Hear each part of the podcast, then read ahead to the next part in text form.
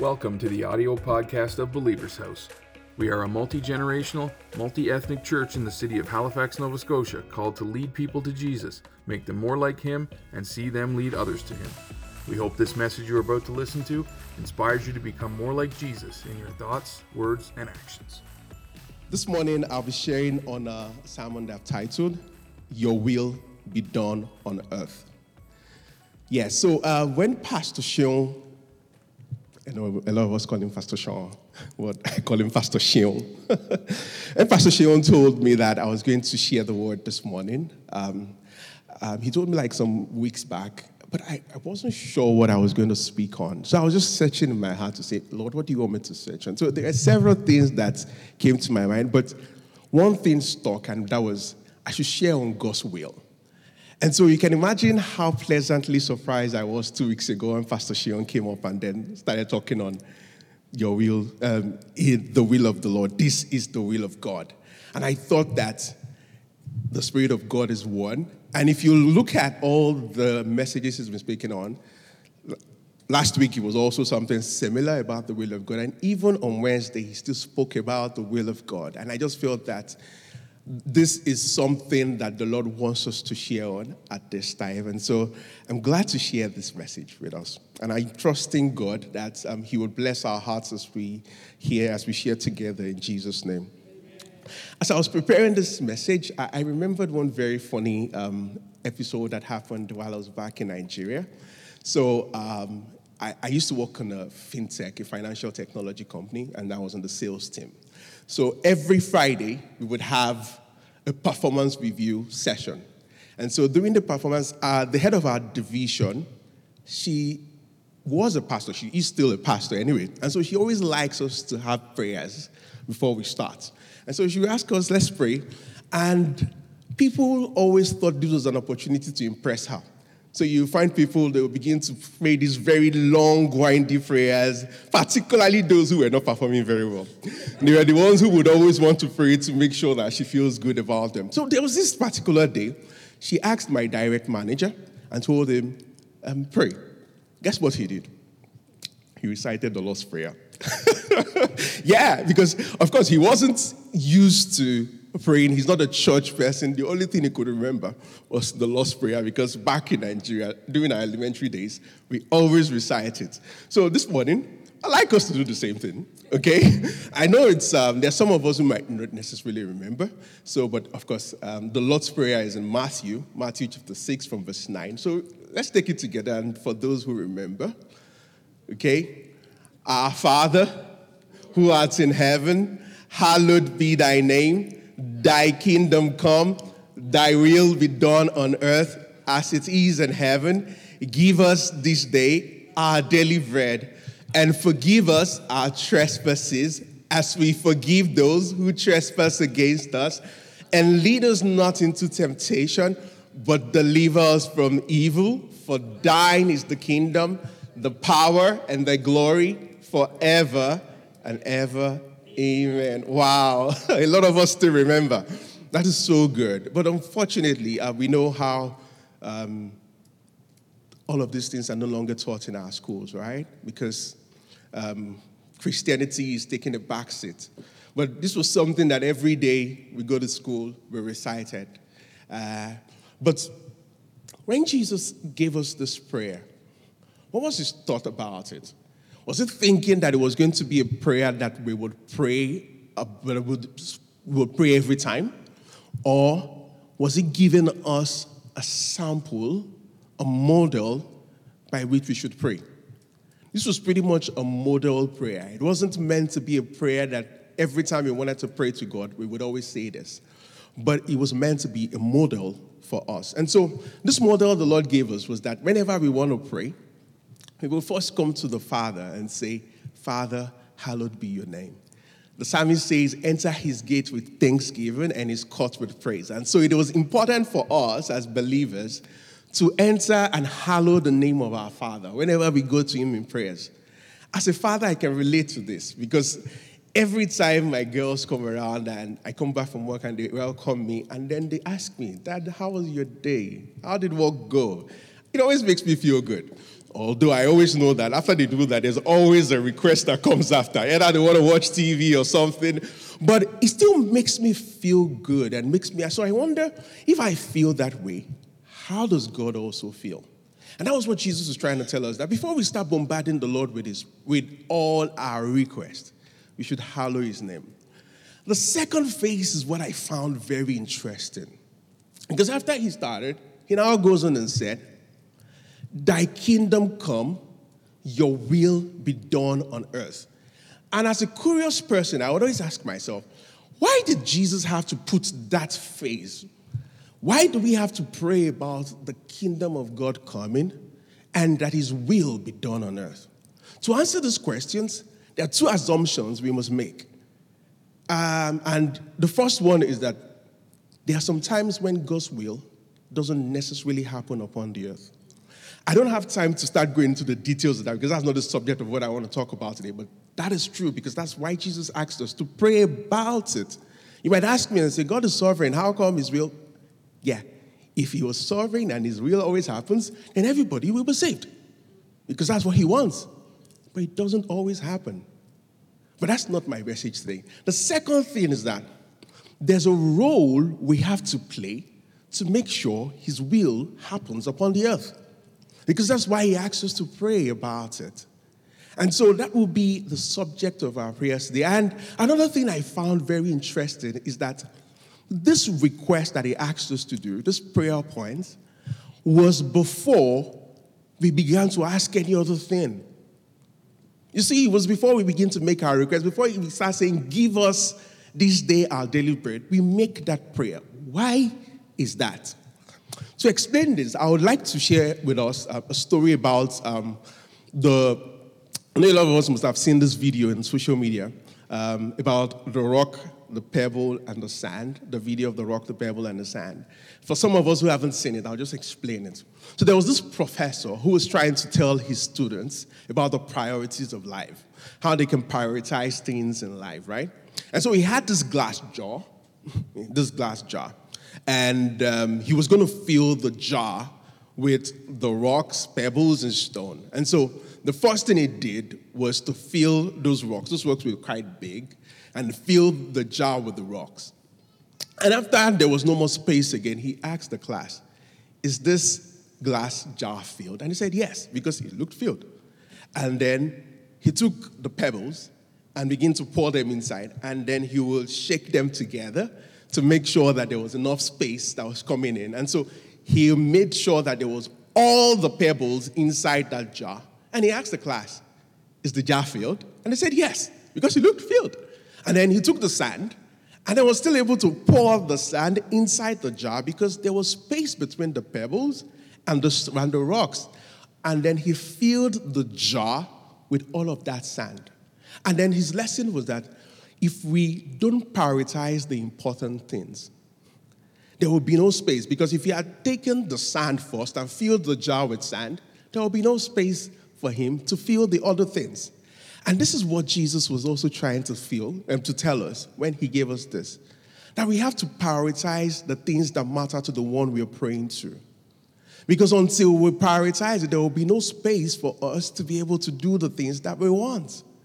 And that's why sometimes, that's why he gave us this counsel that we should prioritize what matters to the one to whom we're praying to and to do the will of the Father that's called us.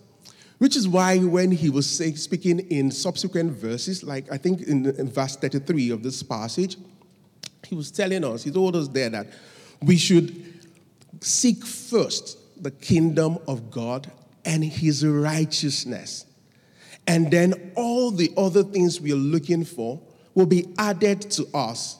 I love the way it's rendered in the contemporary English version. It says, but more than anything else, put God's work first and do what He wants. He wants us to do His will first. And then when we have prioritized what He wants, when we've prioritized the things that matter to Him, either in our place of prayer or in our lives, then He will do for us what we want. And so this morning, I would um, like to expand on this a bit more and will share with us three points Uh, okay? And um, the first word will be doing God's priority. Doing God's priority. So now, the Lord here has given us that this is what He wants to be done, and which is His kingdom. You'll notice that I, when I say doing God's priority, I didn't say priorities. Priority.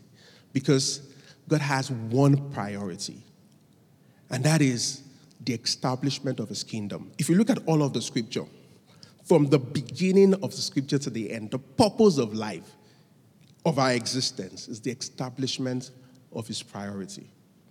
That's all that life, that's all that matters. Because look at why the Bible that we study, everything is about the establishment of his kingdom. And that's what the Lord wants us to do.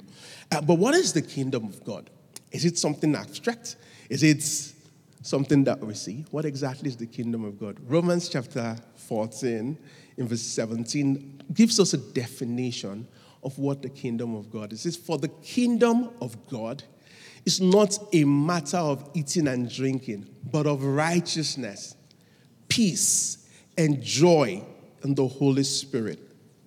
The kingdom of God is not about external things. It's not about the things that we feel. It's not how we feel. It's not external things that makes us satisfied or give us personal pleasure. But it's about enabling righteousness. It's about ensuring that what we do is right, uh, genuine righteousness and peace and joy in the Holy Spirit. I'd like to make this a lot more simpler, right?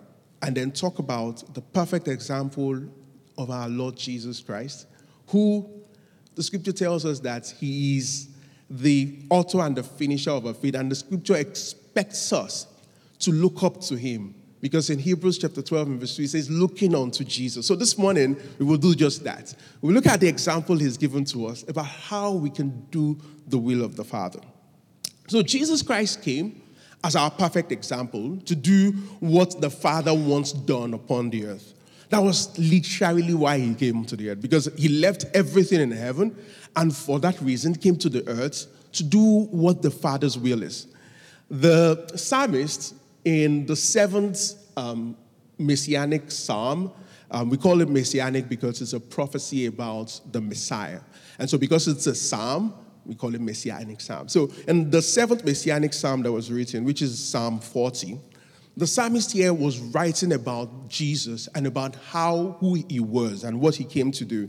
In Psalm 40, reading from verse 7, he says, But then I said, Behold, I came, I come. In the scroll of the book it is written of me, I delight to do your will, O God, and your law is within my heart.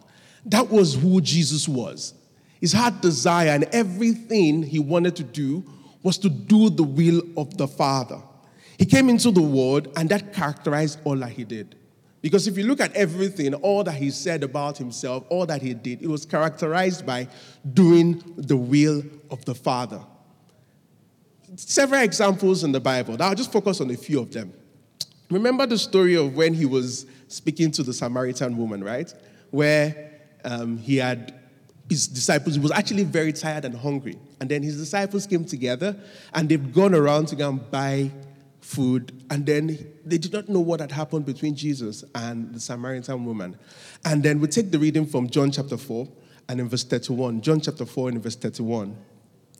Reading from verse 31, he said, In the meantime, his disciples urged him, saying, Rabbi, eat. But he said to them, I have food to eat which you do not know. Therefore, the disciples said to one another, Has anyone brought him anything to eat? Then Jesus said to them, My food is to do the will of him who sent me and to finish his work. That was what characterized his life. That he did not care about food, food was secondary. The most important thing for him was to do the will of the Father that sent him. And it wasn't, look at, okay, so what exactly was he doing here? He was reaching out to this woman and reaching out to the people of Samaria, to those who were lost. That was his priority. That was what the Father had sent him to do. And he said of himself in the subsequent chapter, in chapter 5 and verse 30, he said, I can of myself do nothing. as I hear, I judge, and my judgment is righteous because I do not seek my own will, but the will of the Father who sends me. So that means everything he was doing, everything we saw him doing, everything recorded about him doing, they were the will of the Father who sent him. That was how he lived his life. His life was given, was he got his meaning from doing what his father wanted him to do. He was driven by that. In so much that he said in chapter 9 that I must walk the walk of him that sent me. That while it is yet day, because everything else doesn't matter, I must do the work of my father who sent me. Because I know that there's going to be a time when I can't do the will of the father anymore. That's our example. He was given over to that purpose, to doing the will of the Father. And this will, this ability to focus on God's priority, is made a lot stronger when we look at his experience at his passion. How many of us remember his story about how when he was in Gethsemane and then he went through such an agony? It was recorded in the book of Luke, Luke chapter 22. Luke 22, um, reading from verse 41, um, Jesus here was where it was when he was just about to be crucified, and he was at the Garden of Gethsemane, and he was praying. And he, when he had withdrawn from them, about a stone throw, and knelt down and prayed, saying, Father, if you are willing, remove this cup from me. Yet, not my will, but always your will be done. And there appeared to him an angel from heaven, strengthening him in spirit. And being in an agony of mind, he prayed all the more with earnest, earnestly and intently. And the sweat became like great clots of blood dropping down the ground. Earlier this week, um, a couple of days back, I was sharing with some friends about this particular episode that Jesus went through.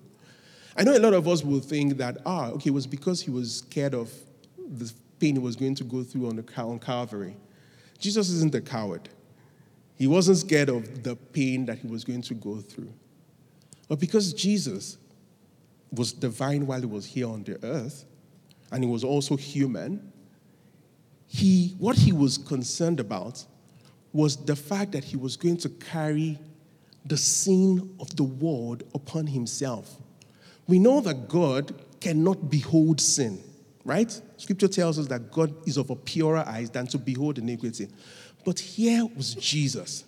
He wasn't just going to behold it, he was going to carry it on himself. And not just carry it on himself, he was going to suffer rejection by the Father. Myself and my Father are one. That's what he always tells us. But for a moment, while the wrath of God was upon him, he was going to experience the wrath of God. So you can imagine having to go through that, to know that this is what I'm going to experience. And yet, he said, Your will, not my will. I know how painful it will be.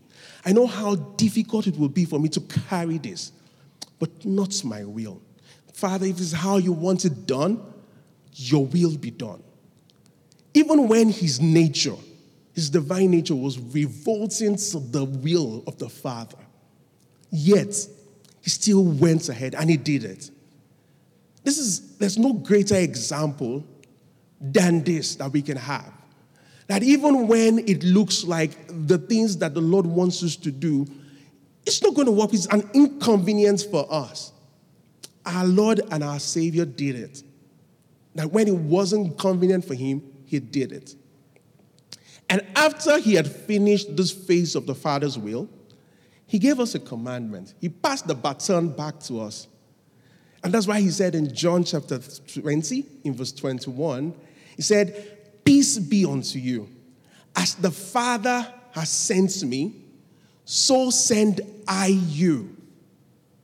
As the Father had sent him, he also now sent us as well, gave us that baton, and said, Now it's your turn to do what the Father has asked me to do. I've done my part for now. So the question is are we doing what he has asked us to do? And what is it that he has asked us to do? He's given us that great command to say we should go out and to win souls, to do just like He did while He was here on the earth.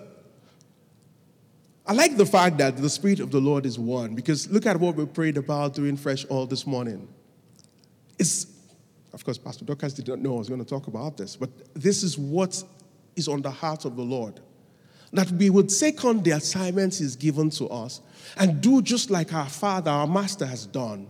Because He's given us that commission in Matthew chapter 20, 28, Matthew chapter 28, in verse 18. He says, And Jesus came and said to them, saying, All authority has been given to me in heaven and on earth. Go therefore. Go therefore and make disciples of all nations, baptizing them in the name of the Father and of the Son and of the Holy Spirit, teaching them to observe all things that I have commanded you. And lo, I am with you always, even to the end of the age. I dare say that as believers, whatever we are doing, if it is not centered around this priority of the Father, we're not living right. We're not living according to the will of the Father.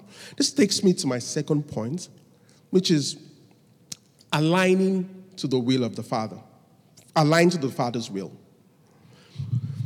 So, God, all through the age, He's always looking for men and women whose will are aligned with His. People He can use for His purpose. He's constantly looking out for men and women who would align their will to His purposes. And that's why He was saying in Ezekiel that I search for a man. Ezekiel chapter 22, in verse 30. I search for a man among them who will make a wall and stand at the gap before me on behalf of the man on the land, that I should not destroy it. But I found no one. The Lord is seeking out for people every time. First of all, it was Noah. It was, in, it was Noah he found. Was Abraham. He's constantly looking out for people. In this age, he's also looking out for men and women who will stand on behalf of the land. And when he finds these people, people whose will are aligned to his, he becomes for them a strong and mighty one. When he finds people whose priority are his own, he stands for them as a priority as well. That's why he says in second, second Chronicles in chapter 16 in verse, 20, in verse 9, I read just the first part. It says, For the eyes of the Lord run to and fro, look throughout the earth to show himself strong on behalf of those whose heart is loyal to him. He's always looking for people whose heart is loyal to him, and then he will prove himself strong on their behalf. As we align our will with the Father's will, we literally become people through whom He's able to enact His power upon the earth. It was um, E.M. Bounds that said it, and I love, I always like to quote what he said. He says that men are God's method upon the earth. We are who, we are channels by which God will enact His power upon the earth. It's, and it is only according to the extent we permit Him to walk through us. Yes, we are His method. We are the ones He would use. We are the channels He would use. But it's a function of how well we give ourselves up for Him to be able to use us. It's a function of how well we yield ourselves to Him. In Ephesians chapter 3, reading from verse 20. I know a lot of us quote this passage, and I myself, I quote it, but I never complete it. We always never complete it. Ephesians chapter 3, verse 20. We always say, Now to him who is able to do exceeding abundantly than all that we can ask or think. And we stop there. We always say, Yes, it's according to him that is able to do everything we can ask or think of. But there's a final part to it that says, according to the power that is at work in us. The power that is at work in us is what allows him to do exceeding abundantly. I know some of us are mathematicians, right? We understand mathematics. So I'll just take it in the mathematics. So this is pretty much saying that The power that is at work in us is directly proportional to how much we allow God to work through us. Until we have given ourselves over to Him, until we have surrendered our will, surrendered our passion, giving everything to Him, what God is able to do is directly proportional to how much we allow Him to, how much we are able to give ourselves to Him. Yieldedness. I know if you check the dictionary, you will never find that word. It's the Christianese, right? Yieldedness. Yieldedness is a function of how well we are able to give ourselves to God, to the uttermost, to the completeness, to the total surrender that we're able to give ourselves to the will of God. And that's how He's able to walk through us. I love horses. Oh, yeah. I know a lot of us know that. Um, a lot of us know that I, I um, support, I watch, I support a club called Arsenal. Pastor Sean always, always torments me about it every Sunday. Yeah. But I, I, would also make my own boast because he last week, I think it was last week, he boasted about his club. Two weeks ago, he boasted about his club. There's only one club in the whole of England that has gone unbeaten throughout the season. They never lost. And that's Arsenal Football Club. So, Pastor Sean, yes. However, that's beside the point. I love horses, right? And the reason I love horses is because they are elegant creatures. They are creatures that, if you look at the grace and the muscle they have, you see them, they look like very beautiful creatures. When you see them in the race or you see them in movies, I just love horses. Hopefully, I'll get some horses soon. but you know, you can never take a horse from the wild and ride it. You can never. If you try it, either you break your back or the horse gets injured. And so there has to be a period where you break that horse. They call it breaking in, right? And what it entails is that the groomer of the horse will take the horse begin to take patient steps to ensure that the horse gets familiar with the fact that someone wants to ride it. And then he will come, make it used to people touching it, get it used to people use it, touching it with a rib, putting a saddle upon it before he's able to ride that horse. Unless that is done, it will never happen. They will never be able to ride out. That process could take from four to six weeks. Sometimes it could even take up to 10 weeks before you can break a horse. But unless that horse is broken, the horse is useless. It is pretty much like, yeah, a beautiful piece, but not useful to anyone. I don't know if they eat, eat horse here, but I know back in Nigeria, they, there some people eat horses. The only thing it should have been good for is for meat. Useless. However, if the horse is broken, it becomes the extension of the one that rides it. If it's a battle ox, horse, it becomes what that person who goes to fight can use to fight. It's the same way with yieldedness. Unless we get to the point where we are broken, where the Lord, where our will aligns with the will of the Father, just like the will of the horse aligns with the will of the rider. Now, the rider would tell the horse to go this way, it goes that way. And then the rider would tell the horse to jump over a hurdle, it does.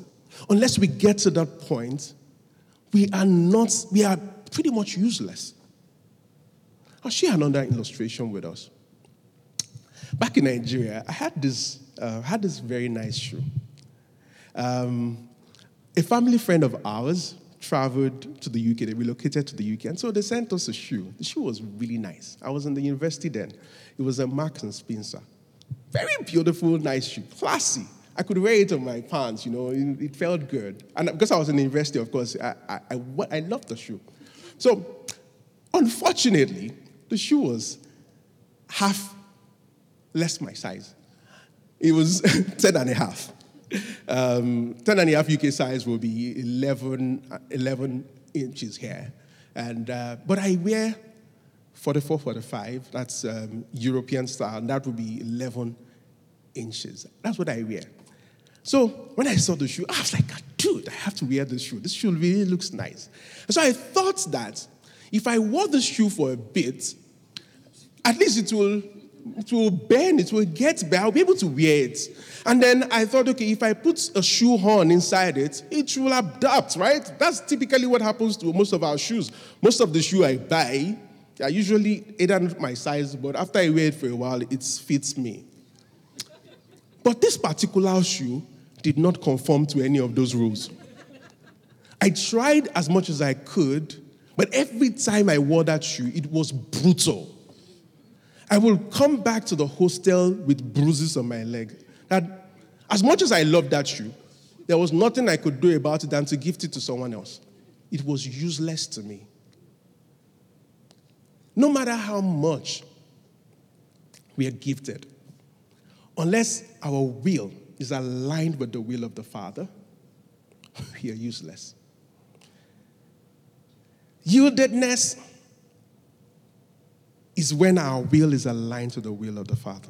And then we become an extension of His hands upon the earth and become tools that He can use for His glory. That's the way your yieldedness is. And so, unless our will is aligned with the will of the Father, and that is, it is our responsibility to align our will with His. He will, like the groomer of the horse, He would whisper to us. He would try to get us to understand what His will is. He would come, He will give us shoe horns to make sure that we are aligned with His will. But the responsibility lies with us to ensure that we are aligned with His will. Otherwise, we will just become a decorative piece that is not useful to anyone. But if you look into your life and ask yourself, could this be the reason why our spiritual growth, our walk with God, is not growing?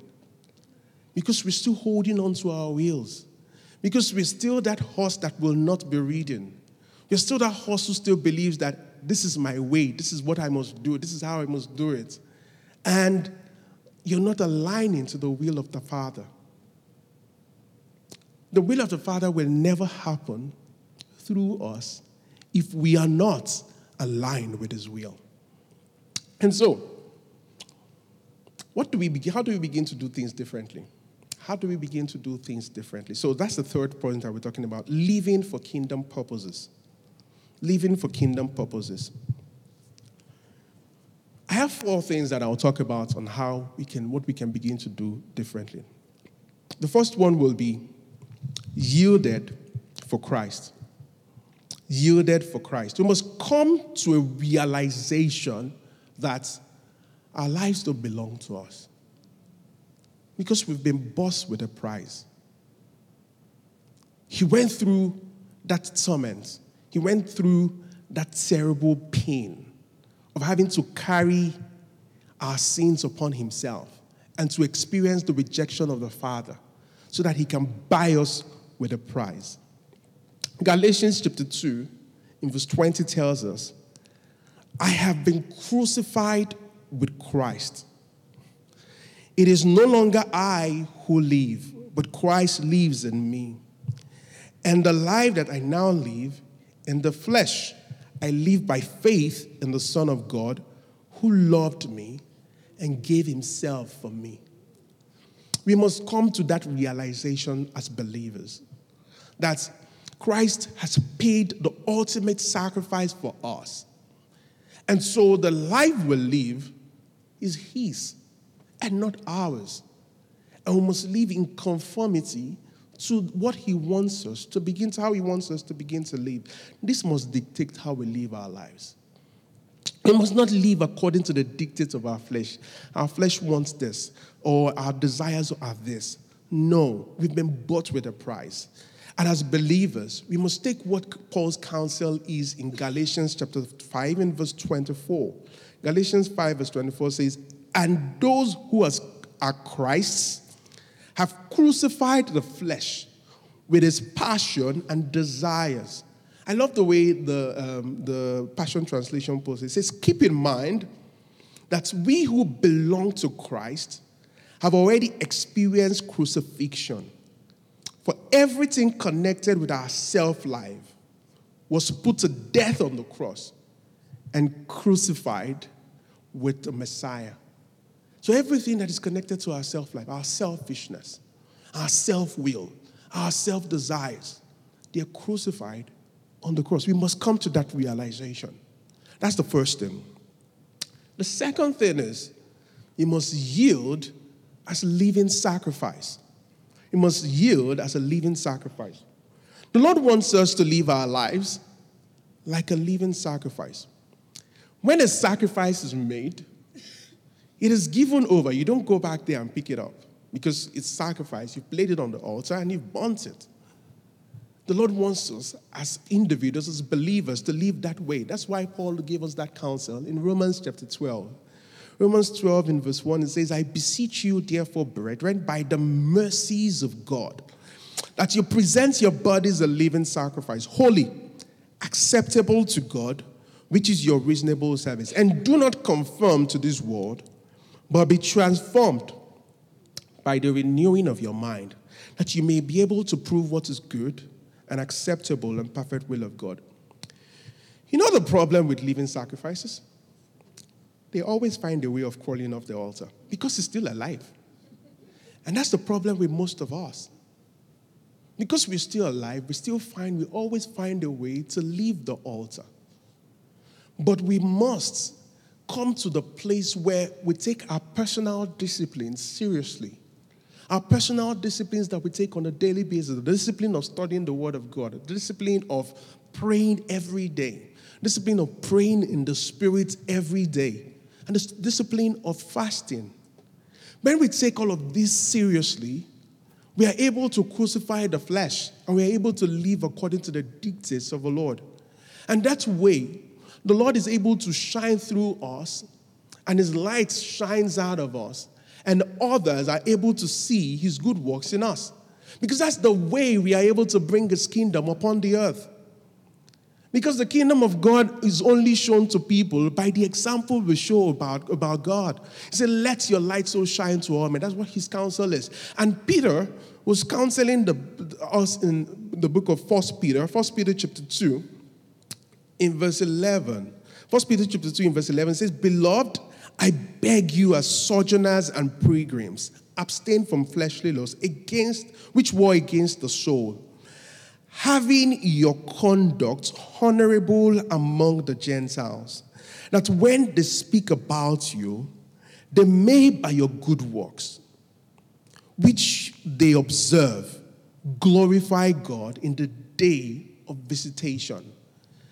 Here, Paul is telling us that we must as a living sacrifice, ensure that men are able to see the good works we are doing.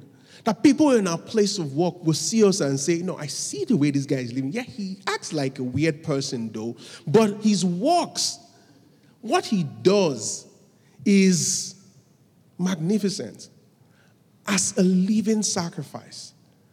That's what the Lord wants us to do. Then he's able to enact his will through us. And fine, the third thing is we must yield ourselves like a soldier of the kingdom. We must yield ourselves like soldiers of the kingdom. Yes, we are pilgrims, but we must never forget that we are soldiers to an army. The army will belong is the kingdom of God.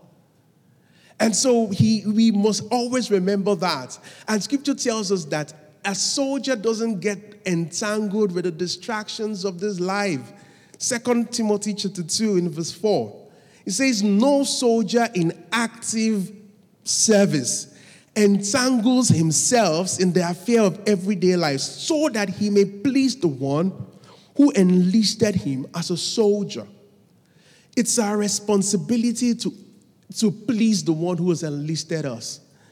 And fulfilling kingdom responsibility remains our passion. It remains our responsibility. We cannot afford to be distracted by the distractions of our everyday life.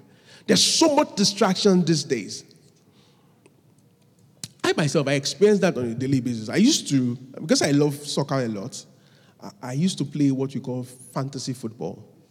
So it wasn't just watch the league, we would also play fantasy where we decide what players we will choose and then and he always used to get me riled up. And I noticed that this was becoming a distraction because you have to plan your team.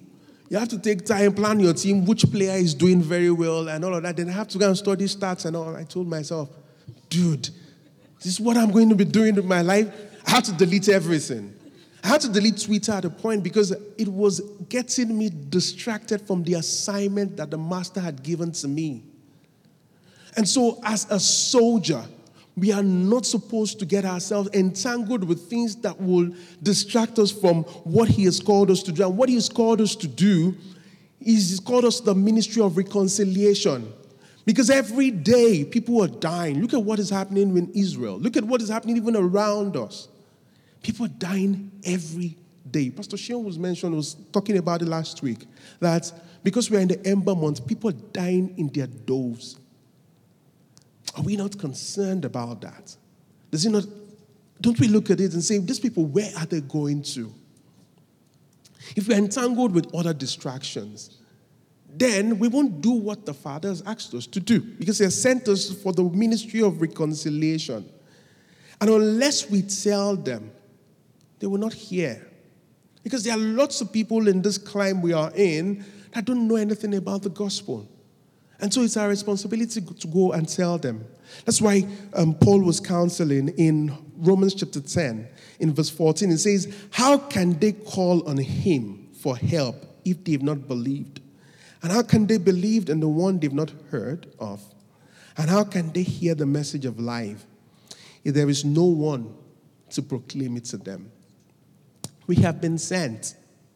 He has sent us. He has given us a commission. He has given us a call. He has told us that if we will be yielded enough to do as He has bidded us, and to give ourselves to the work of reaching out to souls in our community, in our neighborhood, to making sure that this work of the gospel, of waking people, reconciling people to the Lord, of ensuring that His kingdom is done upon the earth. He has called us to do that.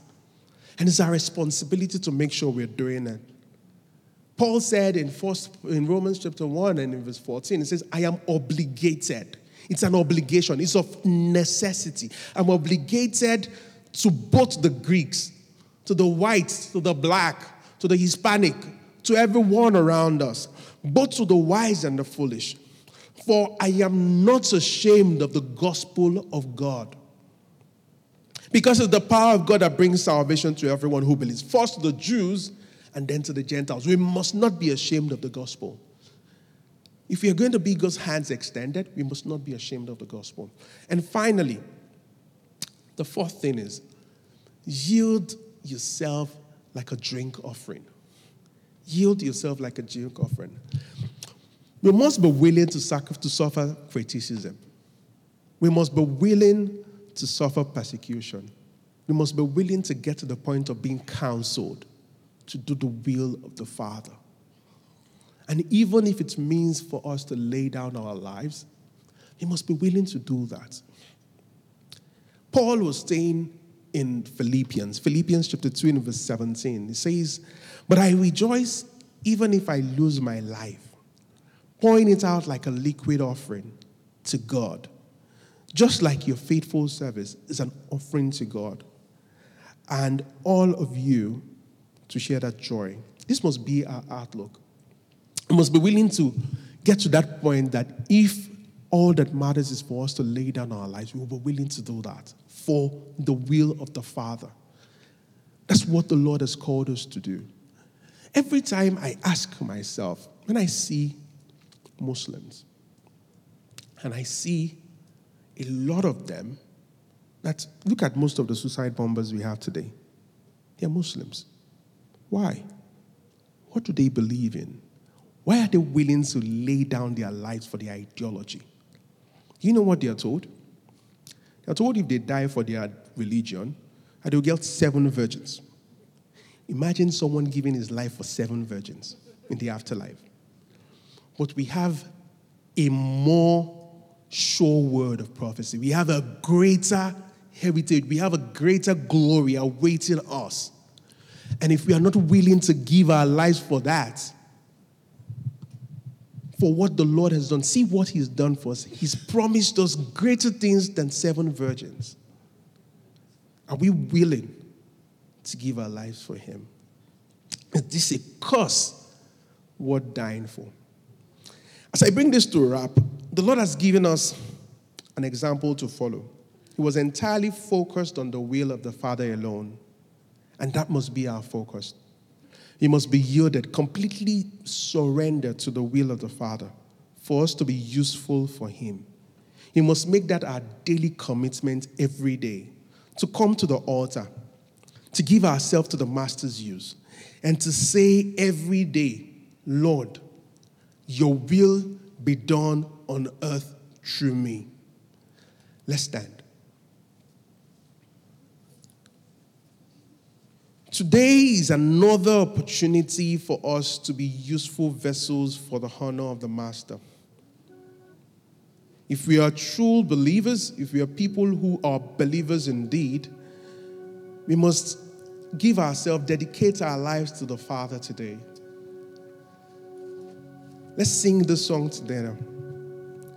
All to Jesus I surrender. All to Him I freely give. I will ever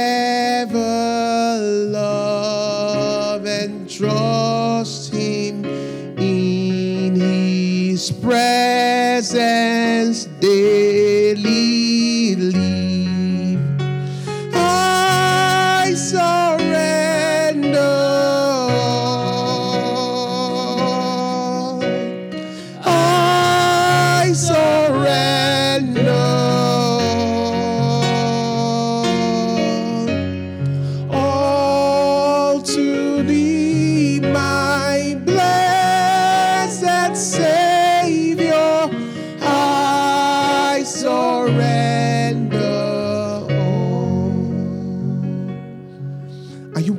to bring it all on the altar this morning?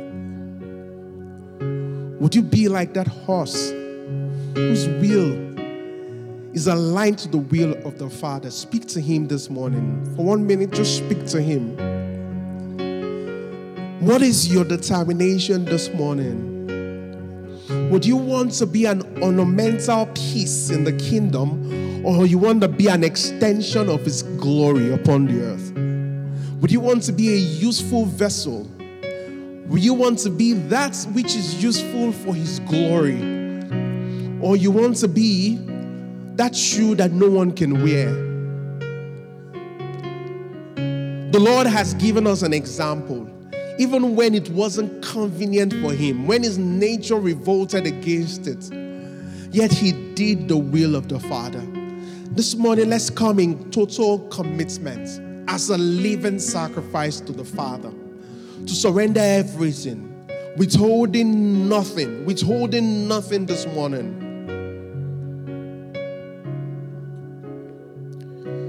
In Jesus' name we've prayed. If there's anyone here who hasn't made the Lord Jesus your Lord and Savior, you're not part of the kingdom. But if you like to make yourself a useful vessel, to become a part of this kingdom, I'm going to pray a prayer with us this morning. This prayer is not magic. It is not the word that we say that actually has effect, but it's the depth of your confession from your heart that matters. And we are all going to say the prayer with you. And so we are going to say it together. Say, Lord Jesus, I am a sinner. Thank you for dying on the cross for me and for paying the price for my sinfulness.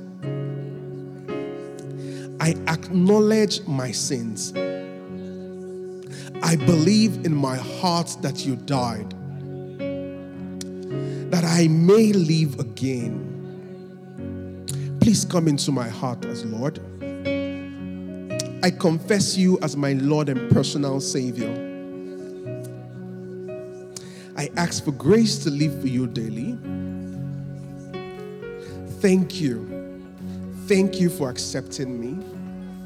In Jesus' name I pray. Thank you for listening to this message from Believer's House. We hope you've been blessed. Please visit us at www.believershouse.church for more information about our church or to send us your questions, comments, and feedback. We hope to see you again soon.